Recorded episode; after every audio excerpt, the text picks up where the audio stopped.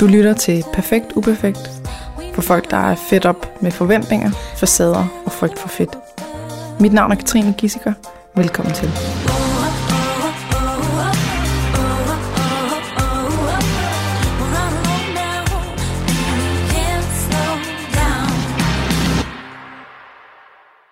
Den her episode den er sponsoreret af BookBeat, lydbogstjeneste, ligesom sidste uge. Og øhm, du kan prøve 30 dage gratis, hvis du har lyst til det. Så skal du bare gå ind på www.bookbeat.dk-uperfekt. Så har den så den her kode ind til de 30 dage. Og når du så har indtastet dine opløsninger osv., så går du ind og downloader appen BookBeat. Og øhm, der, der kan du så lytte til alle de lydbøger, de overhovedet har. Jeg vil selvfølgelig anbefale, at du vælger premium medlemskabet, så du får det meste ud af den her prøveperiode. Og øh, jeg har spurgt ud på min story og sagt, hey, hvad, hvad er sådan jeres anbefalinger de bedste bøger, I nogensinde har læst? Så nu har jeg fået sådan en liste af ting, jeg rigtig gerne vil lytte til, og dem, jeg synes, der er de bedste, dem vil jeg anbefale de næste otte afsnit af den her podcast. Så øhm, prøv det af, hvis du tænker, at lydbøger kunne være noget for dig. www.bookbeat.dk-uperfekt Og lad os så komme i gang. Velkommen til dig. Der lagde vi hårdt ud med min mave, den rumlede. det er okay. og så skal jeg sige dit navn, navn rigtigt. Ja. Jesper Suslak. Det var perfekt. Er det rigtigt? Ja. Ej, tak skal du have. Sådan. Kan du lige uh, præsentere dig selv? Lige fortælle lidt. Øh, jeg hedder Jesper Suslak. Jeg er øh, skuespiller. Øh, serieskaber. Har skabt sammen med Jule Rodbæk serien 29, som nu er ude med femte sæson 33. Har arbejdet som skuespiller i 10 år cirka. Øhm, Hvor gammel er jeg er 33. Et halvt. 33,5. Øh, I de her år, der tæller man de halve med også. Og så øh, er jeg uddannet psykolog fra Københavns Universitet i 2016. Og så bor jeg her i København på øh, hvad, 13 år og nyder livet. Har du en kæreste? Nej, Er det, Jeg bor du sammen med nogen? single, Øh, jeg bor selv. Du bor selv? Ja. Mm. En toværelses øh, andelslejlighed. Og det er nogle frække På, øh, detaljer, du skal have med. Nørrebro, det er eller? en toværelses på 70 kvadratmeter og stor altan på Vesterbro. På Vesterbro? Ja. ja tæt på. Eget bad. Ja. Okay, så du er simpelthen også psykolog? Ja, eller det synes jeg er lidt flot sagt, ikke? men jeg er uddannet psykolog fra Københavns Universitet. Det er, når man har taget en bachelor og en kandidat i psykologi. Lige præcis. Mm-hmm. Og øh, det bliver man ikke psykolog af. Nej, Men, øh, men man må godt kalde sig psykolog, er det ikke så? jo, men ikke øh, Ikke autoriseret, nej. Mm. Så øh, jeg, jeg har aldrig arbejdet som psykolog. Så, så jeg, altså, jeg har bare læst rigtig meget om det, ikke? og skrevet en masse opgaver. Og fik også afleveret mit speciale i 16 der. Men der var jeg lige begyndt at arbejde sammen med Julie. Så lige så snart jeg var, eller faktisk samtidig med at jeg skrev det, begyndte vi at arbejde ude på DR og lave satire derude. Og så, øh, da jeg havde afleveret specialet, så har jeg ikke rørt det siden. Nej. Så øh, du får ikke sådan en masse... Nå, hvis du er psykolog, øh, kan du så lige Jo, svare den på? reaktion Den får du- jeg stadigvæk. Så kan du bare læse mig som en åben Nå, bog. okay, men så har, jeg, så har jeg de her problemer. Kan du, Ja. kan du lige løse dem? Øh, Ja. Jeg tænker bare lige, ja. Det er ligesom med læger, ikke? At, at folk får Ja. bare lyst til at fortælle dem om noget udslæt, de har Ja. i skridtet. I, tænker, det er øh, slet ikke sikkert, jeg har lyst til at høre Anus, det. der har jeg Ja. Skal du høre min her. hemorrhoid, jeg havde engang? Ja. Ja. Nej, så det får jeg desværre ikke brugt. Men, øh, men nu arbejder jeg med det, som jeg egentlig også gerne ville. Så det er jo perfekt. Og er det din drøm? Sådan, øh, er du sådan, jamen, jeg har altid ville være skuespiller? Sådan Ja, det har jeg i hvert fald ville, siden jeg var meget ung. Sådan teenageårene og sådan noget, ikke? Mm. Øhm, og så har det jo så ændret sig lidt, fordi nu er jeg begyndt at skrive og instruere i stedet for, kan man nærmest sige, fordi det er det, jeg bruger helt klart mest tid på, ikke? Så, øh, så nu, nu laver jeg mit eget, i stedet for bare at spille med. Og jeg spiller også stadigvæk en gang imellem med i film og serier og sådan noget. Men det bliver ikke til så meget, og når man laver sin egen serie, så bruger man også virkelig meget tid på det, så det kan også være lidt svært at klemme ind, desværre, mm. når der kommer noget en gang imellem. Så det er virkelig ærgerligt at sige nej til det. Fordi det er rigtig sjovt at komme ud og, og være skuespiller, fordi det var det, der startede med, at jeg gerne vil, og det vil jeg også stadigvæk gerne. Jeg synes stadigvæk, det er noget af det fedeste arbejde. Øhm, Kan du bedre lide det end altså instruere og så videre? Øh, jeg ender instruere, tror jeg, men mm. det, der er særligt ved... ved jeg, jeg instruerer jo ikke alle mulige andres ting. Jeg mm. laver kun mit eget sammen med Julia, ikke? Så, så jeg... øh, Så det, så det kan jeg godt lide. Jeg kan godt lide at skrive, og jeg kan godt lide at instruere mit eget. Mm. Øhm, men jeg, jeg ser ikke mig selv som instruktør nødvendigvis, der skal ud og instruere andres ting. Fordi så vil jeg hellere spille. Okay. Og hvad er den her serie, 29, Ja. Øh, kan man, øh, man kan måske roligt sige, at I har haft succes? Hvis du siger det, så... øh, så, så Jeg synes, at I havde vundet nogle priser også. Ja, er det sådan, vi har øh, vundet tv-priser. Er det bare, fordi og du er ydmyg? Og, Jeg er ekstremt ydmyg, ja. ja.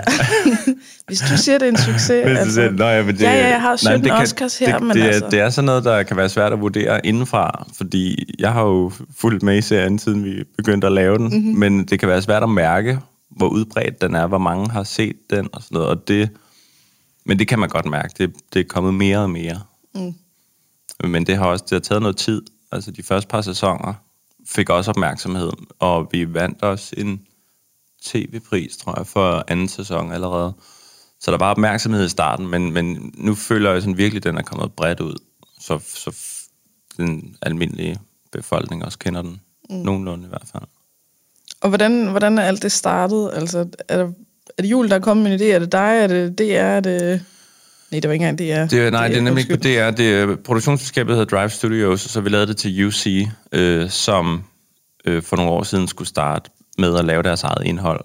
Og, øh, og der var, tog vi et møde med øh, produktionsselskabet øh, og præsenterede den her idé.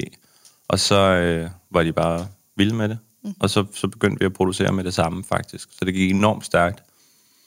Og så en kæmpe fordel ved at være der også, det var, at der var meget kort øh, til, i beslutningsprocesserne, så vi kunne hurtigt få besked på, om vi skulle lave en anden sæson eller ej. Og det fik vi faktisk lov til at gå i gang med, inden den første var udkommet. Hvilket også okay. Er ret sjældent, at man får lov til det. Fordi de stolede bare på, at det var Ja, fordi de skidegodt. simpelthen bare, og det, og det er det, der er fedt, ikke? At, at både på UC og Drive sagde, de, det her, det kan vi godt lide. Mm-hmm. Det vil vi gerne have mere af. Uden at skulle have folk til at vurdere det for dem, ikke? Eller sætte ja. en fokusgruppe ned og, og sige, hvad de synes om det.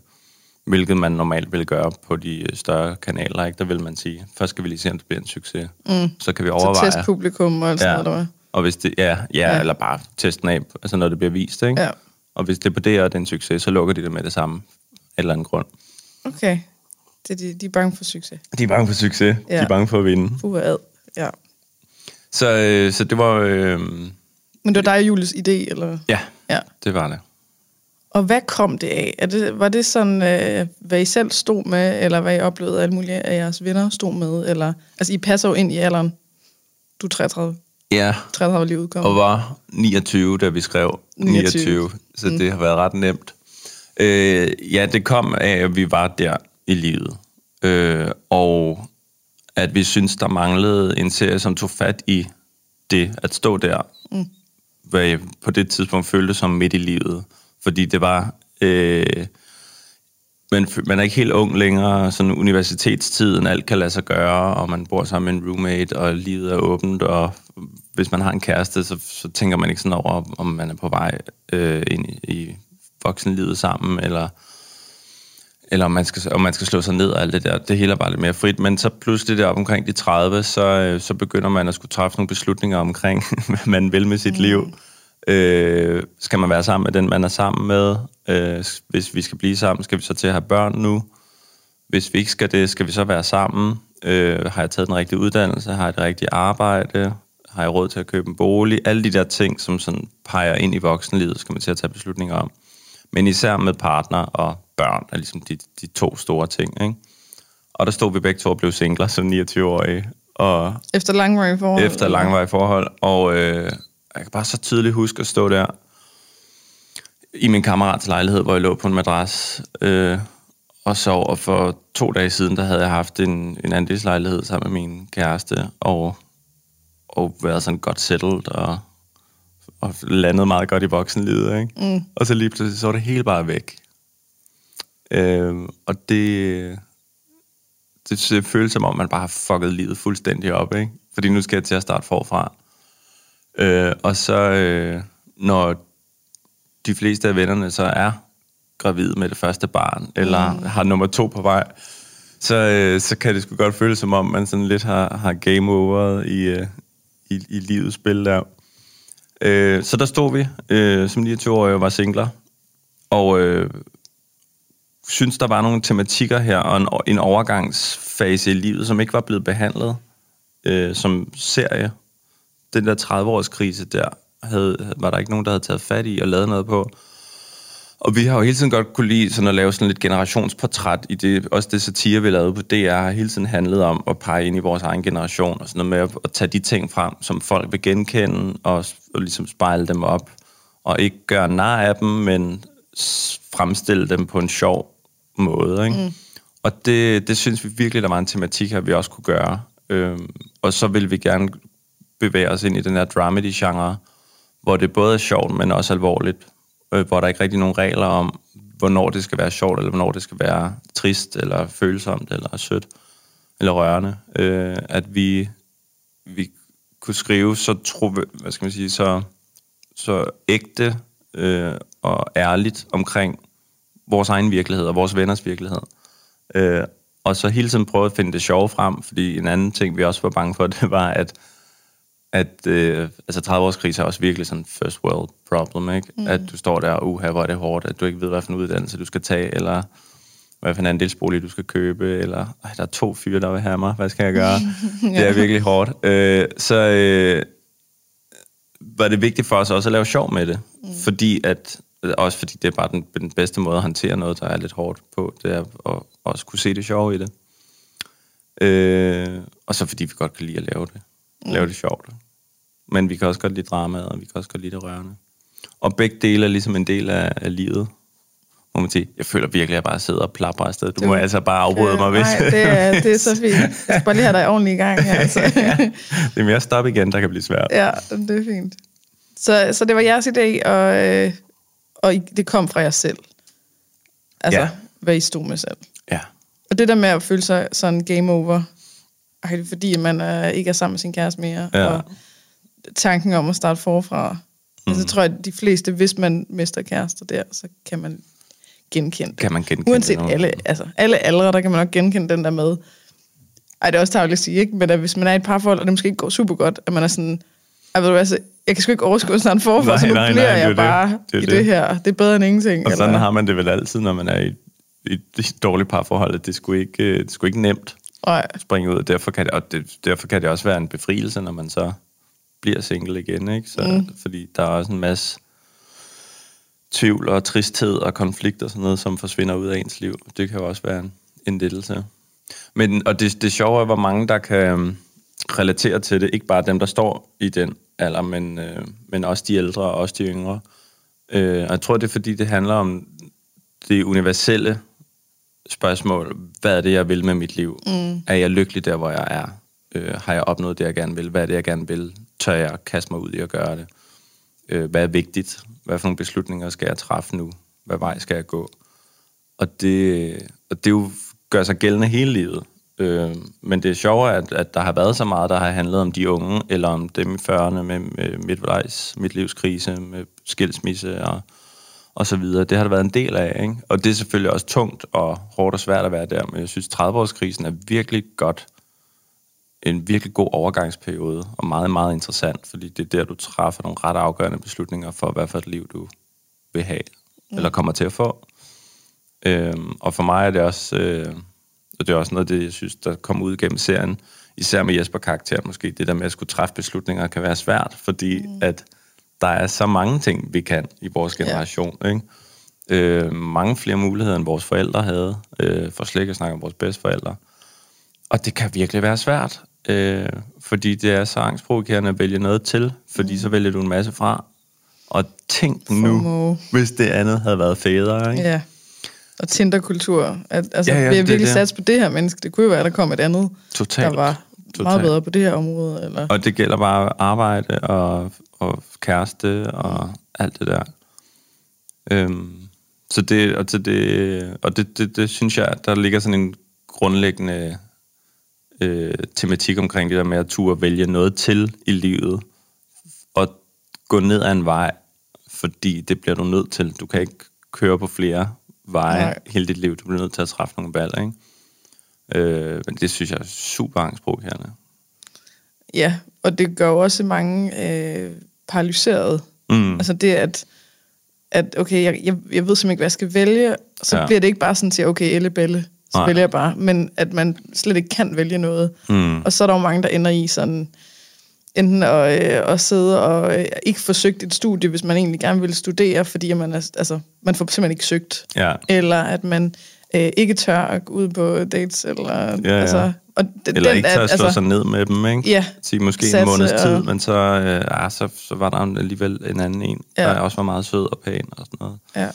Så skal vi til at krydse af, hvem, hvem, hvem krydser flest bokse af og sådan noget, ikke? Det er jo helt forfærdeligt. Ja. Ja. Men Jesper-karakteren er et rigtig godt eksempel på det i forhold til uddannelse, ikke? Han er sådan en, der er, som 29-årig i starten af serien er på sin tredje uddannelse, som han droppede ud to gange, og det var andre ting, for det var ikke lige det, han ville.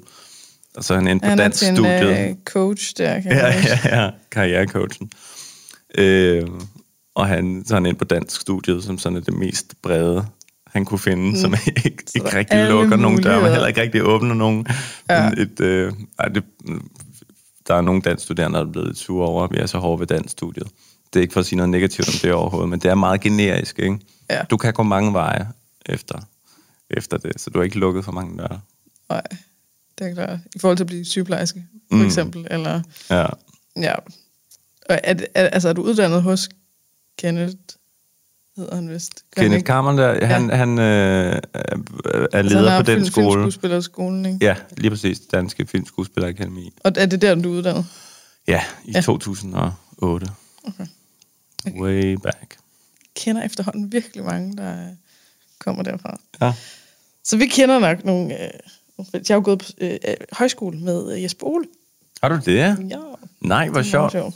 Eller vi gik der ikke samtidig. Vi, øh, han blev hentet ind, øh, fordi at der var en øh, lead role i den øh, det drama, de skulle lave, som øh, blev syg eller sådan noget. Så kom Så Jesper gik ind? ja. Som uh, han var bare Hvad spillede I? den mest populære. Jamen, vi var, vi var to øh, dramahold, Ja. to teaterhold. Øh, de, vi spillede Brecht. Øh, så det var, Bertolt Brecht. ja, tre søstre. Øh, Ja. De andre der, de spillede noget andet. Jeg har ikke set showet, fordi vi havde jo vores eget. Ja. Men øh, så kom Jesper Ole der, og, var, og det, øh, undskyld, det er ham, der spiller, øh, hvad hedder han Tobias. i? Tobias. I serien, i serien. som er også hedder en Amalie fantastisk- Laura. Okay, det, så det er Lauras mand. Ja, Ja. lige præcis. Øh, og så kom han bare der og var altså, toppen af poppen. En stjerne. Alle elskede Jesper Ole. Jamen, alle elsker Jesper Ole. Ja. Det er meget, meget svært at gøre andet. En fantastisk menneske. Ja, nå. Anyways, ja. Øhm, ja. Vi kom på det der med øh, vælge studie og ikke kunne vælge og så videre. Men det, ikke, det kan jeg jo spørge om, hvad, hvad, har været, hvad har I fået mest respons på? Altså nu, nu ser du, der er nogen, der har sagt, de, altså de er blevet sure over. Ja, det er meget lidt. Dansk. Meget lidt, vil jeg sige. Jeg Øh. tror ikke, de er blevet rigtig sure. Nej. Men hvad, hvad har folk mest kunne genkende? Hvad har, sådan, øh, hvad har de følt sig sådan, oh, ja, tak fordi I tog den op, eller... Jeg ved ikke, om de skriver til dig, eller om de skriver til Jamen, de skriver også... UC, eller om de Nej, men de skriver faktisk meget til os på, på Insta og Facebook og sådan noget. Og man kan se, det er også, vi udkommer jo også meget på, på sociale medier, hvor vi lægger klip ud og sådan noget. Der mm. kan vi også se en direkte respons med det samme på, hvad er det, folk tagger hinanden i og kan genkende hinanden i. Øhm, vi, tager jo, vi- har både den overordnede 30-års krise ting, det der med at tage beslutninger og falde på plads i livet og sådan noget. Og Det, det er generelt det, som folk øh, kan genkende. Ikke? Og så er der en masse undertematikker under det, og en af dem for eksempel er venskab. Mm. Venskabet mellem Julie og Jesper, som, som er jo sådan helt centralt for serien, og som er det, der ligesom er, er kernen i hver sæson. At Julie og Jesper er gamle gymnasievenner, og begynder så at, at, at ses igen der, da de begge to, da de finder ud af, at de begge to er blevet singler, og så mm. kan de bruge hinanden til at dele historier og snakke sammen om, hvad der er hårdt og hvad der er fedt. Øh, og så går de og deler historier med hinanden, som man så ser i serien. Og der er, der er også rigtig mange, der responderer på det der, det der venskabsportræt. Øh, er øh, også rigtig øh, genkendeligt for mange, og vigtigt for mange. Og det er rigtig, rigtig dejligt at se, at folk køber Julie Jespers venskab som øh, rigtigt. Altså meget ægte, ikke? Altså, det var præcis den øh, øh, effekt, vi havde håbet på med første sæson, det er, når man går rundt og tager en kop kaffe sammen, at deres måde at snakke sammen på skulle være fuldstændig ligesom, når du selv gør det med en mm. ven eller veninde, og går en tur på assistenskirkegården. Øh, og det var lige præcis det, folk skrev, og anmelderne skrev sådan det der med, at man føler det sådan to venner, hvor man er den tredje, der går med dem rundt. Øh, det er rigtig, rigtig dejligt. Øh, og så, ja, venskab, der er også de andre venskaber, øh, Amalie og Julius, øh, det vil sige Laura og Julius øh, venskab, en masse venindeportrætter også i løbet af sæsonerne. Vi har nogle forskellige, Tobias som en, en lidt anderledes mandetype, som man ikke ser så tit, øh, som er en meget, meget let elskelig, blød og kærlig mand, mm. øh, som er utrolig nem at holde af. Laura og Tobias' forhold i det hele taget, er der bare rigtig mange, der, der elsker. Altså, Det er virkelig sådan en, nogle, nogle karakterer, man virkelig elsker at holde af og holde med. Øhm. Og så prøver vi jo at klemme så mange små hverdagsobservationer ind også, øh, og, om hvad som helst. Om det der med at køre mod ens retning og blive stoppet, eller stå i køen i Netto ved siden af en, man bare ikke har lyst til at stå ved siden mm. af, eller Gud, ja. Øh, møde ekskæresten på det mest akavede tidspunkt og alt det der. Ikke? Altid med en date, eller Mm. et eller andet. Ja. Eller når man ligner lort. Ja, præcis. Ja.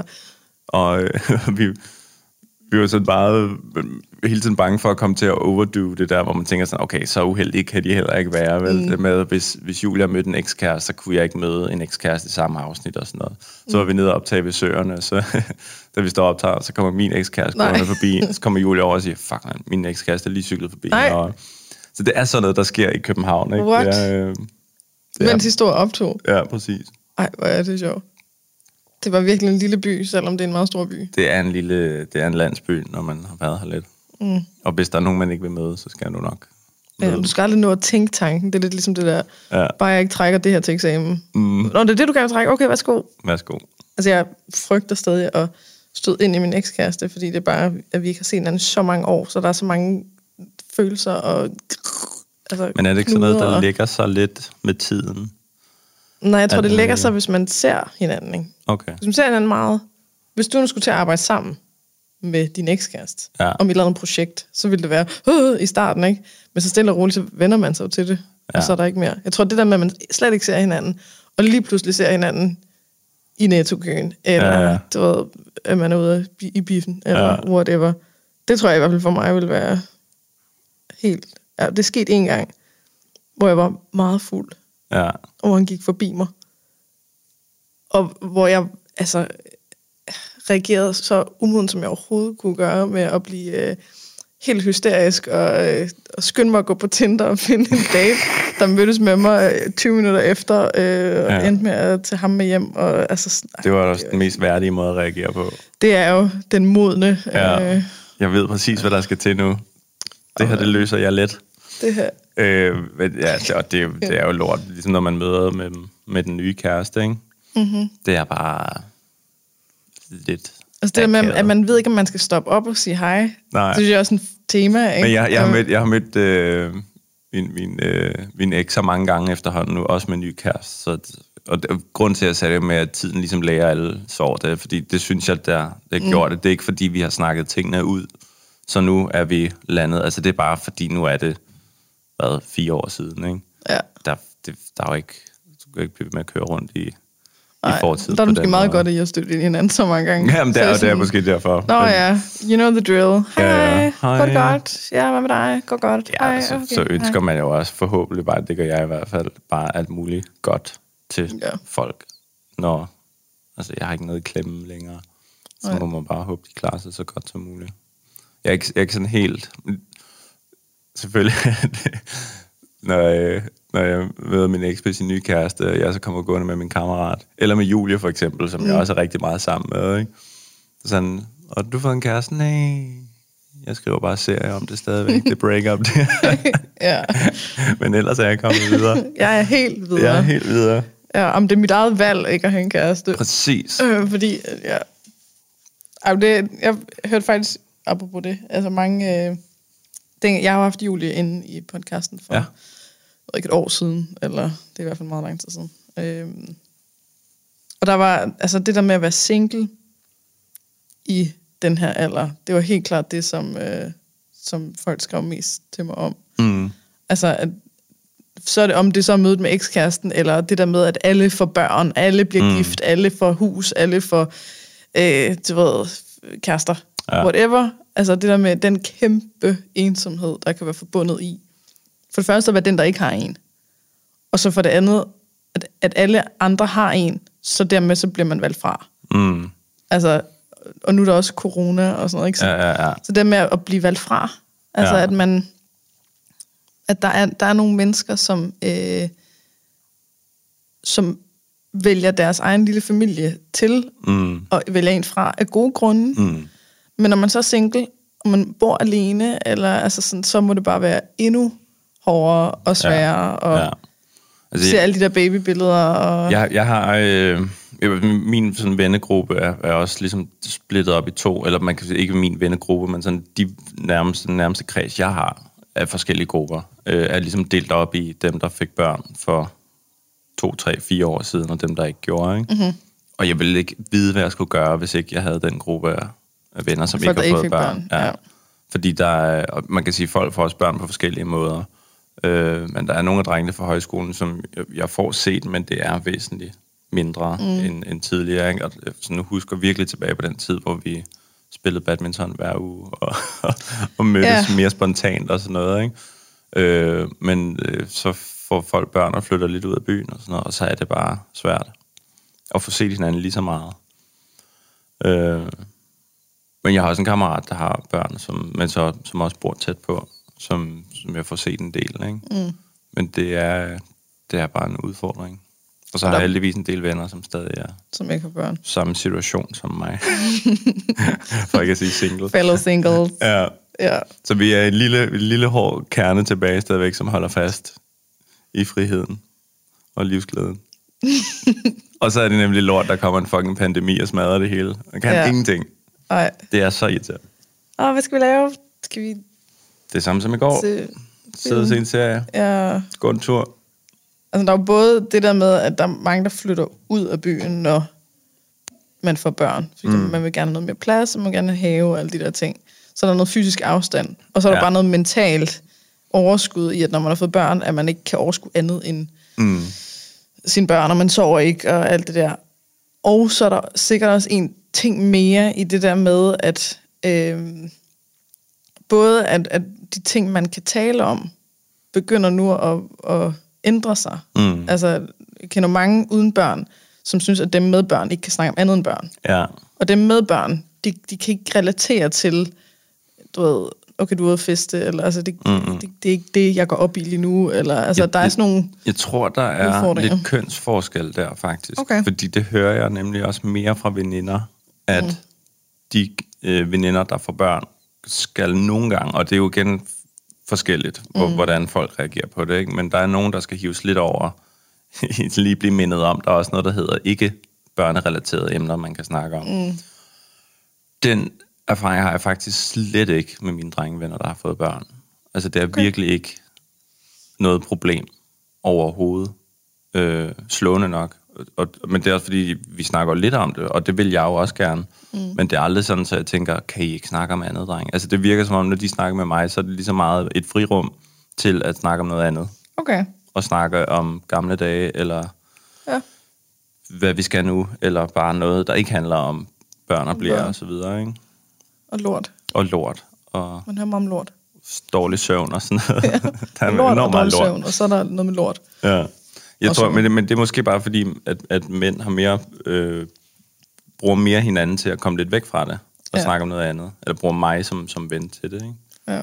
Øhm, Altså, jeg kan da godt mærke, at jeg øh, altså, nogle gange godt kan blive en lille smule irriteret på, hvis, hvis jeg ser min veninde, og hun så øh, har sit barn. ja. Og så er altså, en samtale, den, den kan vare maks 10 sekunder, fordi så er det der barn øh, taget opmærksomheden på grund af et eller andet. Ikke? Ja. Og jeg, jeg kan nogle gange blive sådan, og det er fordi, jeg ikke har børn. Altså, det er mm. fordi, jeg ikke kan relatere til det. Ikke? Men, mm. men blive sådan... Altså, hvis man sidder og, og prøver at få gang i sådan en, øh, en samtale, en, måske en lidt dybere samtale, og så... "Nå, Nej, nej, skat, nej, du, du skal, ikke- nej, du skal ikke tage den der, nej.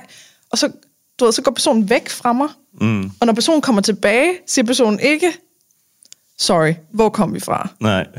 Så starter personen i noget helt andet. Nå, men forresten øh, et eller andet, ikke? Hvor man sådan... Ja. For helvede, kan du ikke? Ja, det oplevede jeg faktisk med min søster, uden at det, og det er ikke en kritik af hende, men det var der, jeg oplevede det første gang, fordi hun fik sit første barn for 10 år siden, eller sådan noget. hvor jeg kan huske at være der i start, starten af 20'erne, og, og, og snakke med hende, samtidig med, at hun havde en baby, der kravlede rundt. Ikke? Og mm. det var, der, der var en scene i, den første scene, Jesper har i første afsnit af den første sæson af 29, hvor han skal hen og snakke med sin kammerat, fordi han har så meget kærestesover, og kammeraten har en baby, og kan derfor ikke... Altså præcis den situation, mm. du beskriver der, ikke? Og det var sådan noget, jeg oplevede med min søster, det der med, at hun... Og fordi, og, og fair nok, man, ja. man har en baby, du kan ikke bare ignorere den og sige, nu må du lige lade være med at noget at spise. Men det var sådan dig lige inde i det ja, her præcis, rum. det kan man jo ikke. Men der kommer bare nogle virkelig bizarre samtaler ud af det, ikke? Ja. Det var sådan, det kan jeg da godt forstå, Jesper, du bare føler helt tom indvendigt, og du vil ikke have mere at spise, hva'? Ja. Det vil du ikke. Nej, det vil det. Det er ærgerligt, Jesper. Det kan jeg godt. Så vil hun der måske bare, ikke? Altså, Ja. øh, det, det, og, men sådan er det jo bare. Altså, Ej, du skal høre det, du skal høre det bedste der. Nej, du skal ikke gøre det. Hvad- hvad- mig skal jeg, undskyld, hvad gjorde jeg? ja. Ja. Men, og jeg har, også, og jeg har også med drengevennerne, altså, men, men det er mere, det er bare sådan, situationen er, altså når man kommer ud, til, jeg har prøvet at komme ud til en 30-års, hvor jeg sådan nærmest kom med en flaske vodka i hånden, og var klar til, at nu skal vi bare fyre den af, ikke? Kommer direkte ud til en fodboldkamp med, med børnene, øh, hvor, det hele er bare gået papirshatte, og, og jeg tror endda, jeg havde lidt tømmermænd, og var sådan lidt, men skal vi lige drikke den op igen, ikke? Ja. Og det, det, var, det, var, det var virkelig, virkelig akavet. Hvor, hvor, hvor man bare, okay, men det, det siger noget om, hvor forskellige steder vi er i livet, ikke? Ej, det, jeg har oplevet præcis det samme. Jeg var for nylig til min venindes... Altså, det var, så det har været... Okay, det har været i august. Øh, så det vil være altså for et år siden. Eller hvad? Okay, jeg har ingen tidsfornemmelse, men jeg synes, det er for nylig, at jeg har været til en 30 års. Og der havde jeg, jeg havde dullet mig helt op, og, øh, og fordi hun havde skrevet, at nogle af de gamle drenge, de kom, og øh, der er en af dem, jeg synes, der er ret sød at Mm. snakke med. Øh, og han sætter altid gang i festen, så jeg bare glæder mig helt vildt, og de ville agere bartender, havde hun skrevet. Og sådan. Så jeg kom til den der følelse, at jeg bare helt dullet op, og jeg havde masser af sprut med, og var bare sådan, woo! Det var bare kun mennesker med spædbørn. Ja. Og de der drenge kom ikke. Nej. Og jeg ved ikke, hvad jeg har tænkt. Altså, det var, en, det var, en, en, altså, det var sådan en fødselsdag, der startede klokken 1 eller sådan noget. Ikke? Mm. Hvor jeg så havde tænkt, ja, jamen, du ved, jeg kommer lige lidt senere, fordi jeg vil også gerne kunne holde resten af aftenen og sådan noget. Så jeg kom klokken 3 eller et eller andet, ikke? Og, og det sluttede klokken 4, ikke? Fordi Fedt. der skulle børnene hjem og sove og sådan Ja, noget. ja. Og jeg sad bare der... Nå, jeg har også arrangeret at kunne sove heroppe, øh, fordi at, øh, nu min far bor i nærheden, og jeg troede, vi skulle feste i natten og sådan noget. Men øh, jeg, jeg kører bare hjem igen. Det er fint. Ja, men, jeg har, men jeg tror også, de har accepteret nu, at jeg kan godt være ham der, der kommer en 3-4 timer for sent. Mm-hmm. Sådan, du, nu fik du ikke oplevet øh, soft ice-båden, da den var her. Sådan, nej, det er okay. Ja. jeg klarer mig lige. Må jeg lige have noget kaffe? Ja. ja. Jeg vil gerne spille fodbold, bare ikke lige nu. Ja, Onkel Jesper skal lige sidde lidt. jeg skal lige øh, sidde med solbriller på. Ja. Ja. Måske er der en sofa et sted. Men ja. Du, du skrev, øhm, da vi skrev om at, øh, at snakke i dag, at du skrev noget omkring det med bløde mænd, Mm. som jeg øh, er lidt nysgerrig på, sådan, hvad din idé var med det, og hvor det kom fra. Mm, jeg havde, det var egentlig fordi, at, at min opfattelse af dig er, at du øh, ikke er sådan en typisk øh, macho mand. Hvad fanden mener du med det? Jeg skulle lige spytte lidt og Ja. ja. en bøjer. Nej, men det er måske øh, rigtigt. at du er måske lidt mere blød. Sådan, øh, er måske en, der godt kan tale om følelser, og måske Mm. en, der, øh, der godt kan blive ked af det. Og, øh, altså, det ved jeg, alle kan, ikke? Men altså sådan en, der... Ja. Det, det, det er sådan noget, jeg tænkte. Ja. Og, og det er egentlig bare min vibe. Altså, jeg ved jo ikke, der, er du, du spiller en rolle i serien, så det kan jeg ikke rigtig basere det på. Øh, og så mødte jeg dig jo i byen, hvor at, øh, Mm. du var Hvor jeg var tatoveret var- og spyttet og tog mig selv i skridtet. lille smule øh, fuld i hvert fald. Ja. Øh, du var bare så glad og så kærlig, og jeg synes bare, det passede så godt ind i mit billede af dig. Og det er jeg glad for at høre. Altså, du, du gik rundt til folk, og du krammede folk, og du var sådan, hej, og, mm, og hver gang nogen så dig, så var de bare sådan, "Ah, Jesper! Og det var rigtig mange piger, uden at det virkede til at være noget sådan øh, seksuelt, eller sådan, mm. øh, noget, nu skal score dig, men sådan, at du bare, Og det er jeg fandme glad for. Det lyder som om, jeg har gjort rigtig godt. det et indtryk godt den aften. indtryk. Det, det sluttede, den aften sluttede med, at jeg væltede hjem og kastede op næste dag. Jeg, jeg tror, Ja, det er gjorde jeg sjældent, jeg har været så forgiftet, som jeg var. Altså, Jeg tror, jeg drak 10 Fanta Branca eller sådan noget. Og det skal man lade Ja. være med. Ved du, hvem der købte Fanny Branca shots? Dig? Nej, Nå, Anders. Anders. Den mand, du lige sagde farvel til før, som var min kæreste. Nå, er det rigtigt? Ja, han var idioten med Fanny Branca shotsene. Ja, jeg bryder mig altså ikke om ham, det må jeg sige. Nej, jo, jo mere jeg, gør jeg jeg, lærer ikke. ham at kende, jo værre bliver Nogle det. gange i hvert fald. Øh, nej, men det er jeg enormt glad for at høre. Øhm, men for, grund, fordi det, jeg har tænkt over, det er også, sådan, hvad er en blød mand i dag? Mm. Fordi når du siger tatoveringer, øh, at, at sådan en mand, så mange er der heller ikke af dem. Det er ikke, fordi de ikke er der, men sådan, hvad er den gennemsnitlige moderne mand? Mm. Det, det, det, det, synes jeg er så... Altså, jeg synes, det er... En blød mand er så almindeligt i dag, i okay. vores generation, at det ikke... øh, at det ikke engang længere sådan er en, en blød mand. Altså, fordi mm. hvis, hvis det modsatte er træmanden, der har lidt svært ved at tale om følelser, og mm. aldrig går til lægen og alt det der. Mm. Jeg synes bare, i min generation, jeg har, jeg har ikke rigtig nogen af de venner, som er sådan, ja, det skal jeg kraftedeme med ikke, og det gider jeg ikke. Mm. sådan, der er, ej, det gider jeg med ikke snakke om, og sådan noget. Jeg sidder med alle mine drengevenner, vi sidder og snakker om vores følelser, og vores What? forhåbninger for livet, og Se, sådan noget ved vi jo ikke, fordi vi får aldrig lov at være en del af drengehørmen. Nej, Altså, men det gutterne, jo, selvfølgelig øh, gør vi det, og jeg tror, hvis du går ud i nogle af de der mere tatoverede miljøer, eller dem, der er lidt mere... Så tror jeg, der me- altså, at det har, det har bredt sig mere og mere. Vi snakker bare generelt mere om følelser, og om os Mhm. selv, og hvordan vi har det og sådan noget. Jeg tror ikke, det er sådan en kæmpe tabu. Men jeg ved godt, jeg, jeg kommer selvfølgelig også fra en slags miljø, og har sådan nogenlunde den samme slags venner.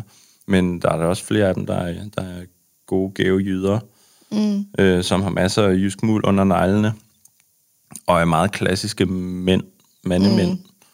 Men, men selv der, er det synes jeg bare, det er, nu er vi også så voksne efterhånden, så selvfølgelig taler man om, hvordan man har det, og hvad der, hvad der går op af, og hvad der går ned af, og hvad der er svært, og hvad der er sårbart og sådan noget.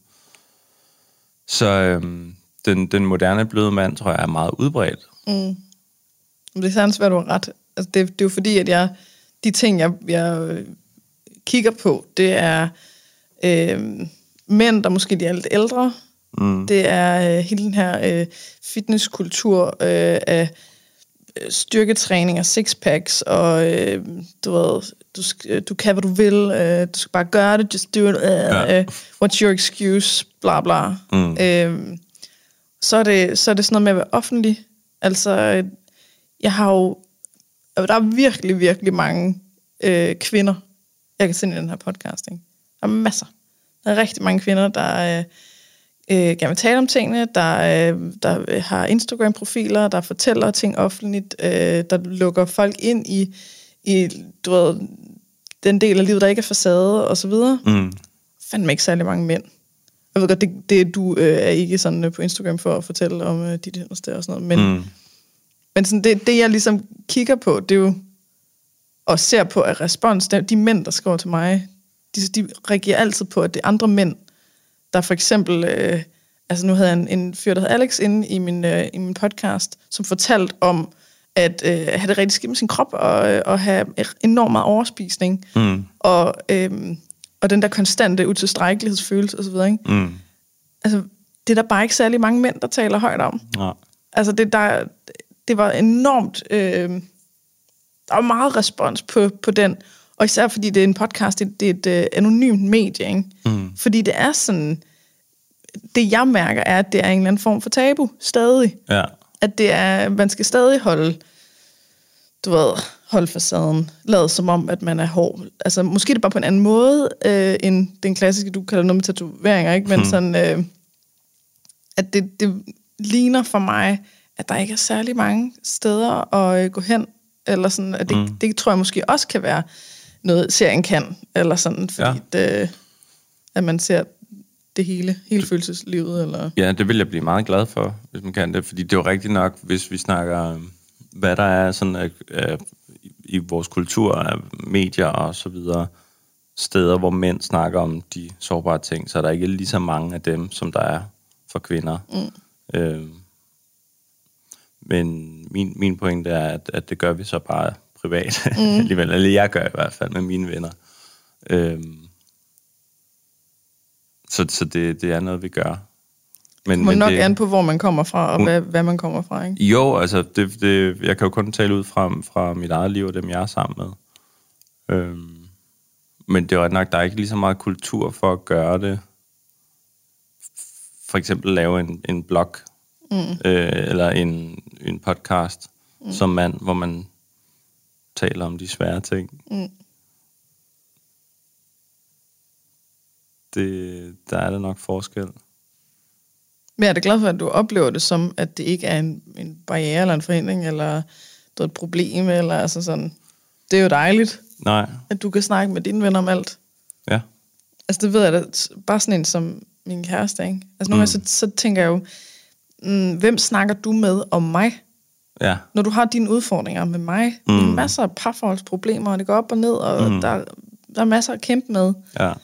Men han, altså, øh, han, han, jo, så kan han måske en gang imellem, når der ikke er corona, øh, tage ud og drikke en fadøl med nogen, eller, men han ses jo ikke med veninder, eller, eller venner, mm. som jeg ses med veninder, Nej. eller, øh, altså, ja. Men kvinder er generelt bare meget bedre til det der, til at sådan holde øh, fast i hinanden, og, øh, og, øh, og dele de der ting der. Mm. Og, øh, så nu snakker jeg jo meget med Julia om det også, og vi snakker om det der med, at, at der, som igen, det, det er jo forfærdeligt at lave de her generaliseringer, fordi lige snart du har sagt noget, så ved du, at du tager fejl i x antal tilfælde, mm-hmm. fordi der vil altid være undtagelser, ikke?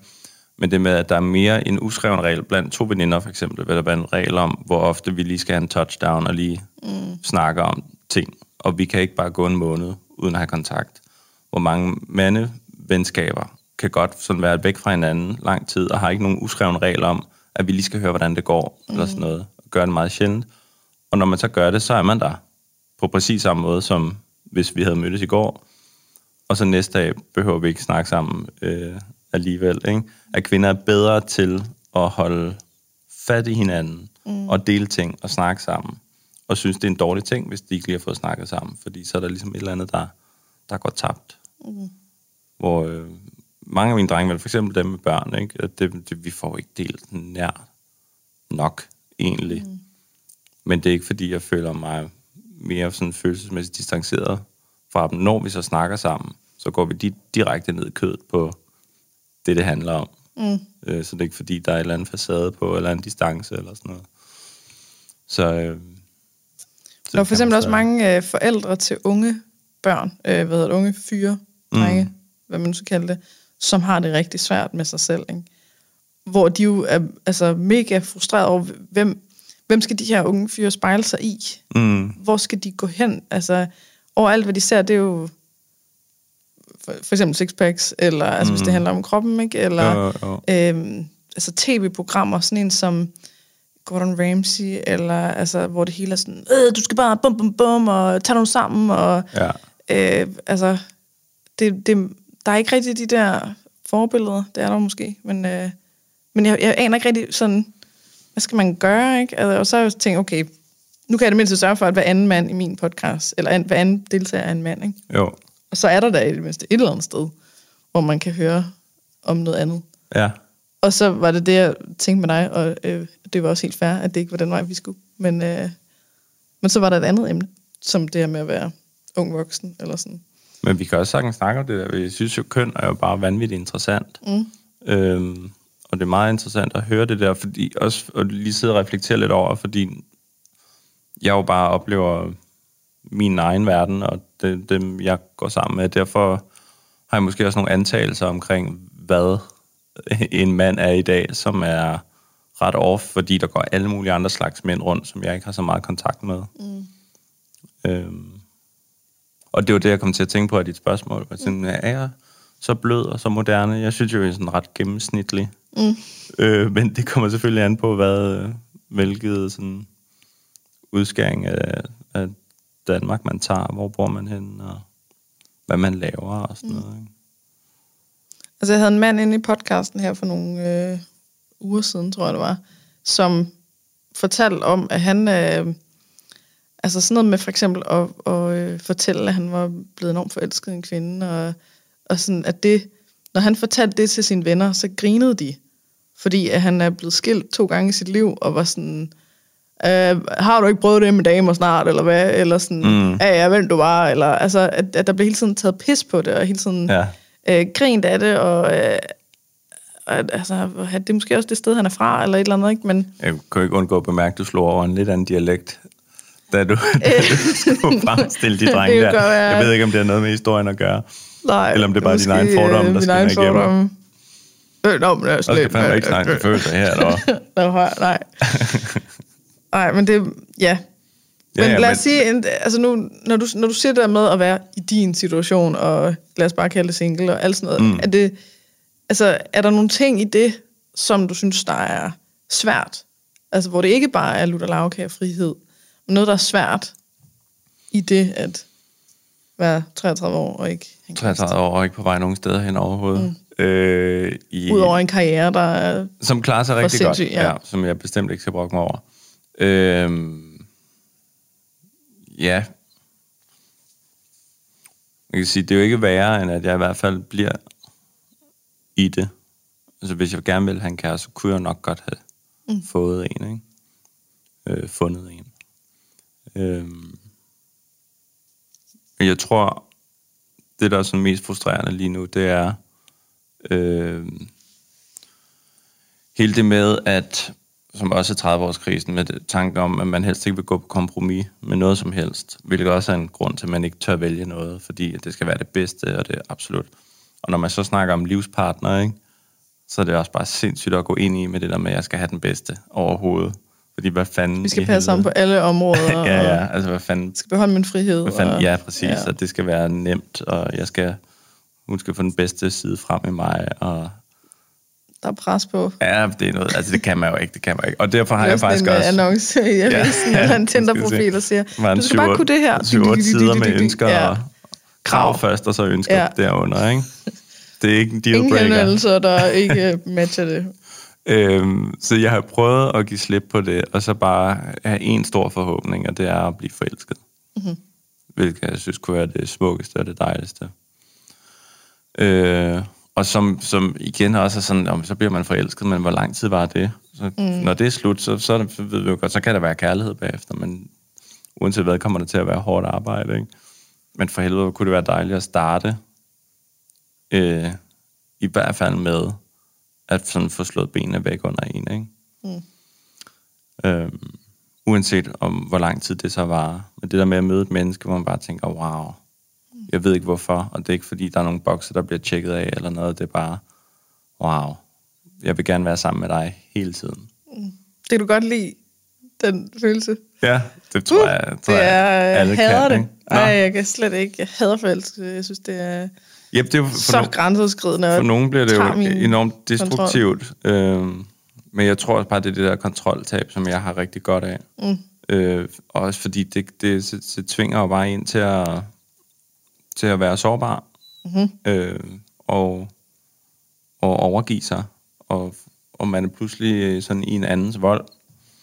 Oh, Og, yes. og det er også øh, vanvittigt fascinerende og dejligt og grænseoverskridende og intimiderende og alt muligt. Så krydser man fingre for, at den anden person også er forelsket i en.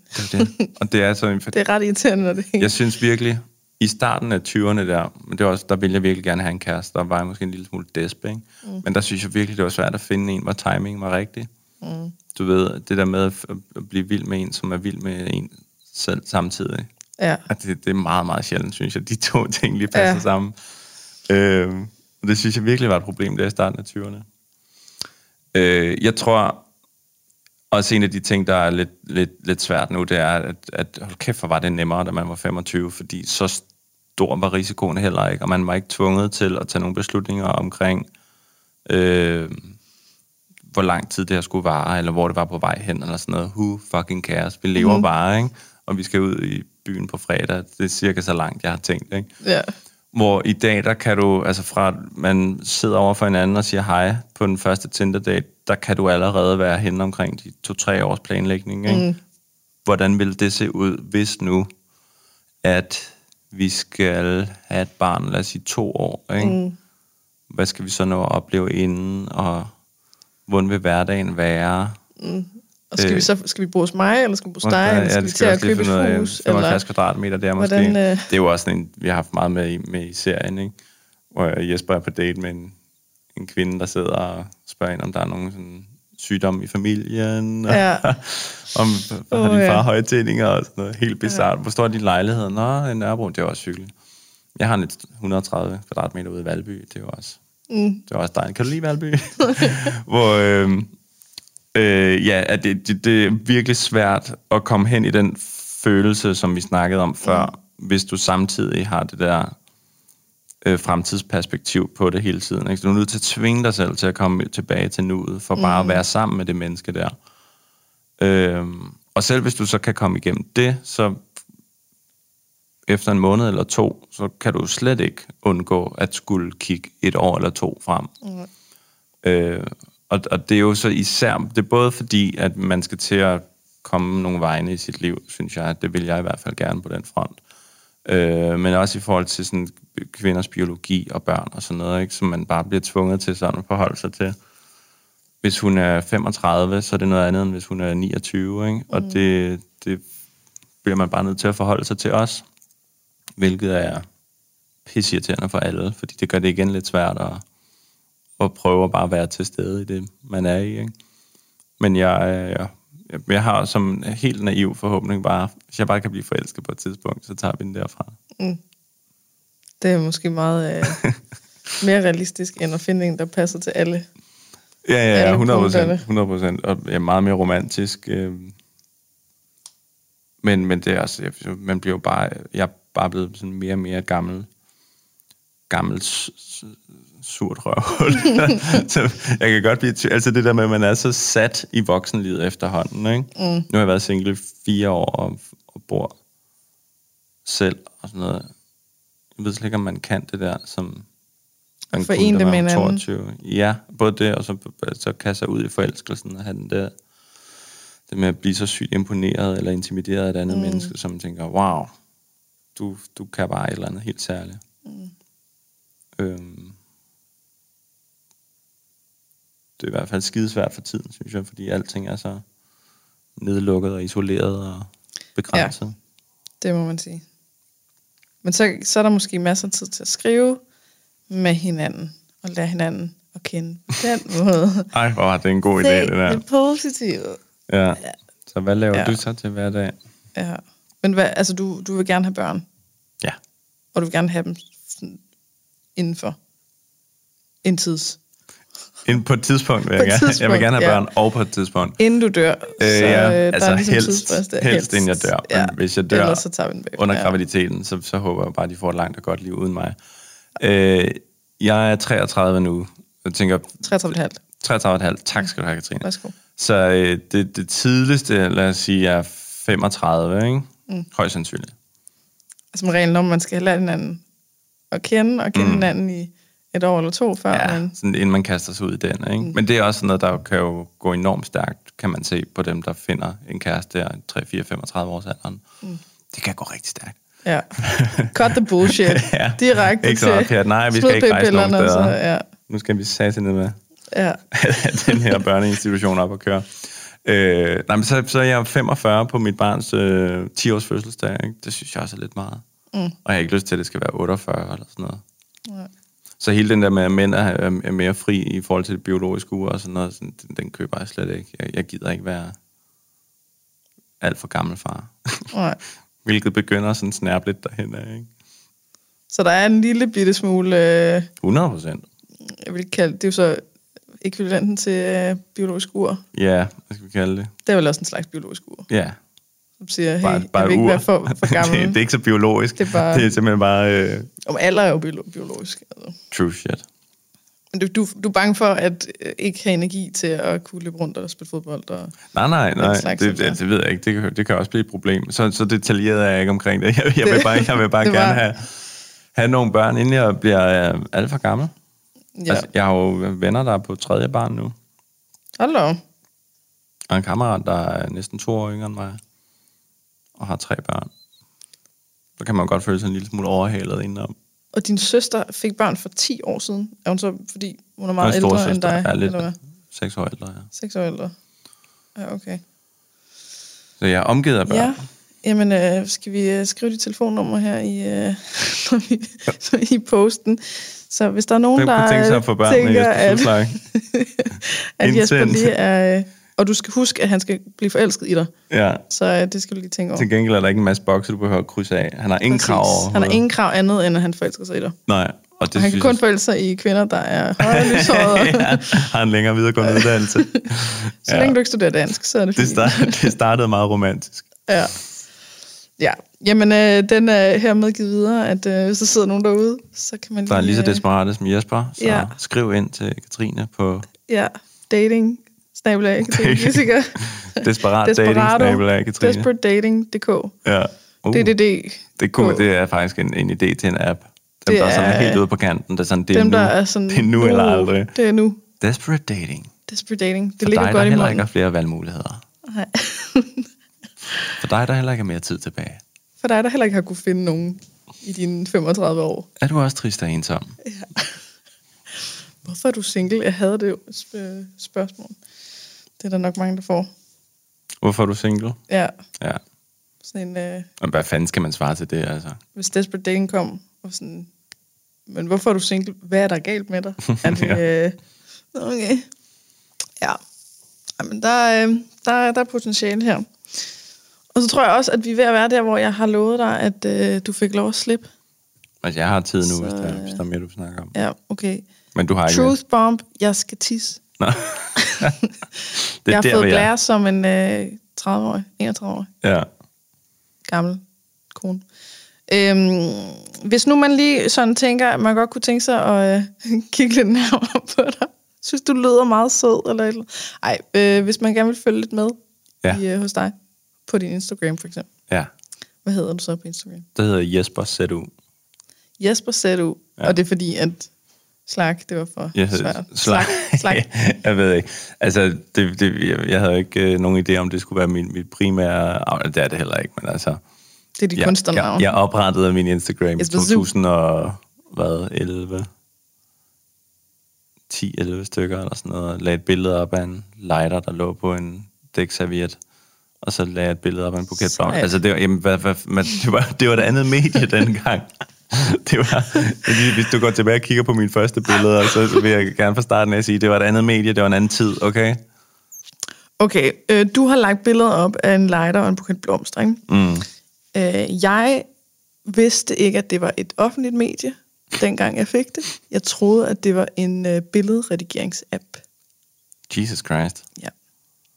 Så jeg tog nogle billeder af mig selv. Når du siger, at du tog nogle billeder af dig selv, kan vi så komme det lidt nærmere? Øh, jeg havde ikke tøj på, Det tænker jeg godt. og så redigerede jeg dem sådan, så at øh, skyggerne lige lå godt. Og Ja. sådan. Og så, øh, når man trykkede OK til sidst, Eller Så- når så man forstod trykker jeg ikke. del. det hed det ikke dengang. Det ikke, det var en anden tid ikke dengang. del. Øh, så forstod jeg ikke helt, du... hvorfor de ikke blev gemt. Det gjorde og så de så tænkte også. jeg, kan vide, om jeg har... Øh... Ej, så, så prøvede lige igen. Prøv lige. Og jeg endte med at lægge fem billeder op. Og der er i hvert fald en, øh, Og hvad hedder du på Instagram, siger nogle du? patter og noget røv. Og lidt mere end det. Og så stod jeg og arbejdede i John Juice. Og jeg stod ved kassen. Og så pludselig kommer en af drengene ud og siger, hvad, Katrine, hvorfor har du lagt nøgenbilleder op på din Instagram?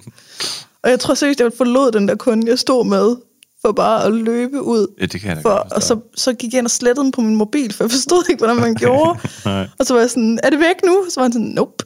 nej, det Nå, kan okay. stadig. Og du har fået flere likes end nogensinde før. Så jeg vil sige, at øh, jeg vil ønske, at jeg havde lagt lighter. Og Men fik du dem fjernet, og er, er det rigtigt, når noget har ligget på nettet, så, så ligger det der for evigt? Ja, Google øh, Katrine Gissiker. første Instagram-billeder. Jamen, tænk lige over, hvor, hvor, øh, hvor nice det var, at det lige præcis var en af de der bitte små få øh, good guys, Ja. der var i Joe, Ja. som øh, opdagede det. Ellers havde det jo været screensaveren på iPadsen i alle Jonah Juice inden for 10 minutter, ikke? Ja, der, der er jeg jo positivt overrasket over mandekulturen i John the Juice, at de går direkte ind og tager ansvar for situationen og beskytter Jeg er dig. meget øh, positiv. Øh, ja. Ja, på trods af, at de er tatoveret. Tak, Nikolaj. Det var... Øh, you're a good guy. Ja. Shout out Det- til Nikolaj. Det er fandme god stil. Ja. Ham, ham er jeg meget glad for den dag i dag. Kan ikke huske, hvad han hedder til. Nå, men øh, Så heller ja, så øh, man kan gå ind og følge dig på Jesper Su med Z På Instagram. og på Instagram. Og øh, hvis man nu gerne vil se den der øh, omtalte øh, serie, der hedder 29, 30, ja. 31, 32, 33, så skal man på UC. Man skal... Øh, for at se hele serien, skal man ind på UC, fordi de sidste to sæsoner ligger kun derinde. Mhm. Mm-hmm. Men de første tre ligger på YouTube, og øh, også på juliajesper.dk, vores egen Okay. hjemmeside.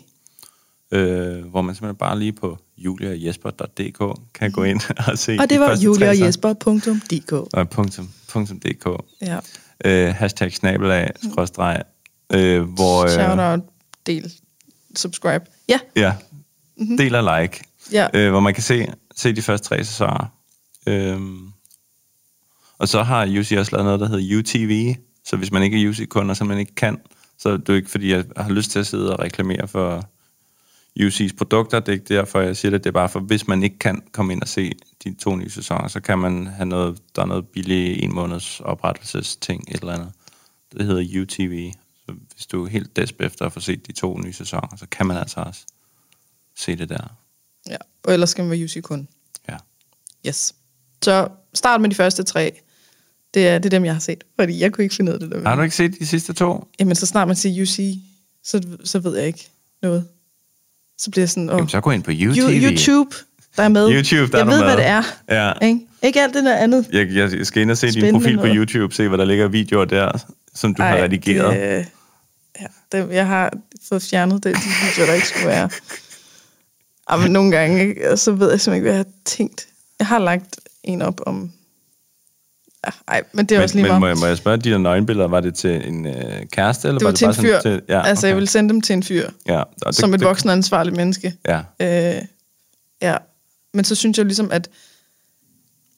Jeg havde sådan en trick med, at... var for gode til øh, bare at lade dem ligge på mobilen. Nej, men du ved, det der billede af min krop, jeg synes sgu ikke, det så så lækkert ud. Mm. Så det der med at lige putte et filter på, så ja. ja. blev det lidt bedre. Øh, Det er der Instagram kommer ind i billedet. det var, det var, der var Instagram ligesom det der redigeringsværktøj. Ja. Og så havde jeg sådan et uh, trick med, at, uh, at jeg gik ud og stak min patter i køleskabet. Fordi så, uh, så blev, fik man stive nipples. Ja. Så når man tog billedet og lagde skygger på, så lignede det jo, at man havde store, flotte, runde bryster med, med Eller, jamen, hvordan, Jeg tænkte nu mere men brysterne, ændrer, og så ændrer det nogle, også brysterne, når... Og brysterne ser væsentligt pænere ud øh, med fem stive nipples øh, Nå, okay. på et billede. Gjorde det, synes jeg, Ja. dengang. Det, Mm. ja. Så, øhm, så ja, det var til en fyr. Og jeg Nå. ved ikke, om han nogensinde fik dem. Nej, jeg tror Men jeg, altså... jeg skrev til ham, du kan bare kigge på Instagram. Hvis han har internetopkobling et eller andet sted, så, kan, så har han jo nok fået dem set. Ja, det var good times. Ja. Tak til. Nikolaj, og øh, tak til... Øh, vi håber ikke, at internet husker noget som helst. Nej. Ja, jamen, øh, så vil jeg også sige tak til dig, og øh, sødt er der, at jeg må tvinge dig herind. Det var fornøjelse. lade som om, du havde lovet mig det i, by, i byen. Du havde ikke lovet mig det. Du sagde Nej, bare... vi har du bare snakket om det. Ja, Ja. så sagde jeg isterning. Det var password. Så håber jeg, jeg kunne nå igennem din, øh, dit øh, filter. Jamen, der er, dit, der er øh, intet for den aften, der er registreret nogen steder overhovedet. Du kan da godt huske det med isterning. Øh, nej, det var dig, der skrev det. Du kunne ikke huske det. Du skrev isterning til mig. Jamen, det var fordi, du sagde, at jeg skulle skrive isterning, fordi det var en intern joke, vi havde, så sagde jeg, hell Men du yeah. kunne ikke huske den interne joke. Ingen anelse om, hvad det handler Så jeg havde en joke med mig selv. du huske, hvad det det handler er om? super. Men jeg fortalte dig en joke. Du sagde til mig, øh, skriv til mig. Og så sagde jeg, er der en måde, jeg kan skrive til dig på, hvor du kan huske, at vi har snakket sammen? Så sagde du, kan du ikke fortælle en joke? Så sagde jeg, jo, hvad kalder man en øh, isterning uden arme og ben? Så sagde du, hvis du ikke, så sagde jeg, øh, vandskabt. om. Og så grinede du lidt på samme måde som der, sådan, ah, Det var ikke et grin, vil jeg sige. Det var, det var, jeg sagde bare, ah, det, det er ikke ja, latter. ikke sådan en, ah, det er sådan, ah. Det er ikke, og det, var- det var sjovt. Og så sagde jeg, okay, er vi så enige om, at jeg skriver isterning til dig? Så sagde du, ja. Så Ja. kunne du ligesom huske, at vi havde snakket sammen. Bullshit! det virkede ikke. Det virkede det virkede hvad ikke. Ja. Men nu sad jeg her jo alligevel. Så det er Ja. godt. Så tak til Isterning. Tak til Isterning, og tak fordi jeg måtte komme. Velbekomme. Tak fordi at du lyttede med så langt. Som sagt, så hvis du har lyst til at støtte den her podcast, så gå ind på tier.dk, det er titaler.dk, og søg på Perfekt Uperfekt. Der skal du registrere dine betalingsoplysninger en gang, og så kan du vælge for eksempel at give en tier per episode, der udkommer i fremtiden. Der er også et link i beskrivelsen, hvis det er nemmere. Og hvis du gerne vil vide mere om mine foredrag og online foredrag og kognitiv kostvejledning osv., så gå ind på katrinegissiker.dk. Igen, tak fordi du lytter med.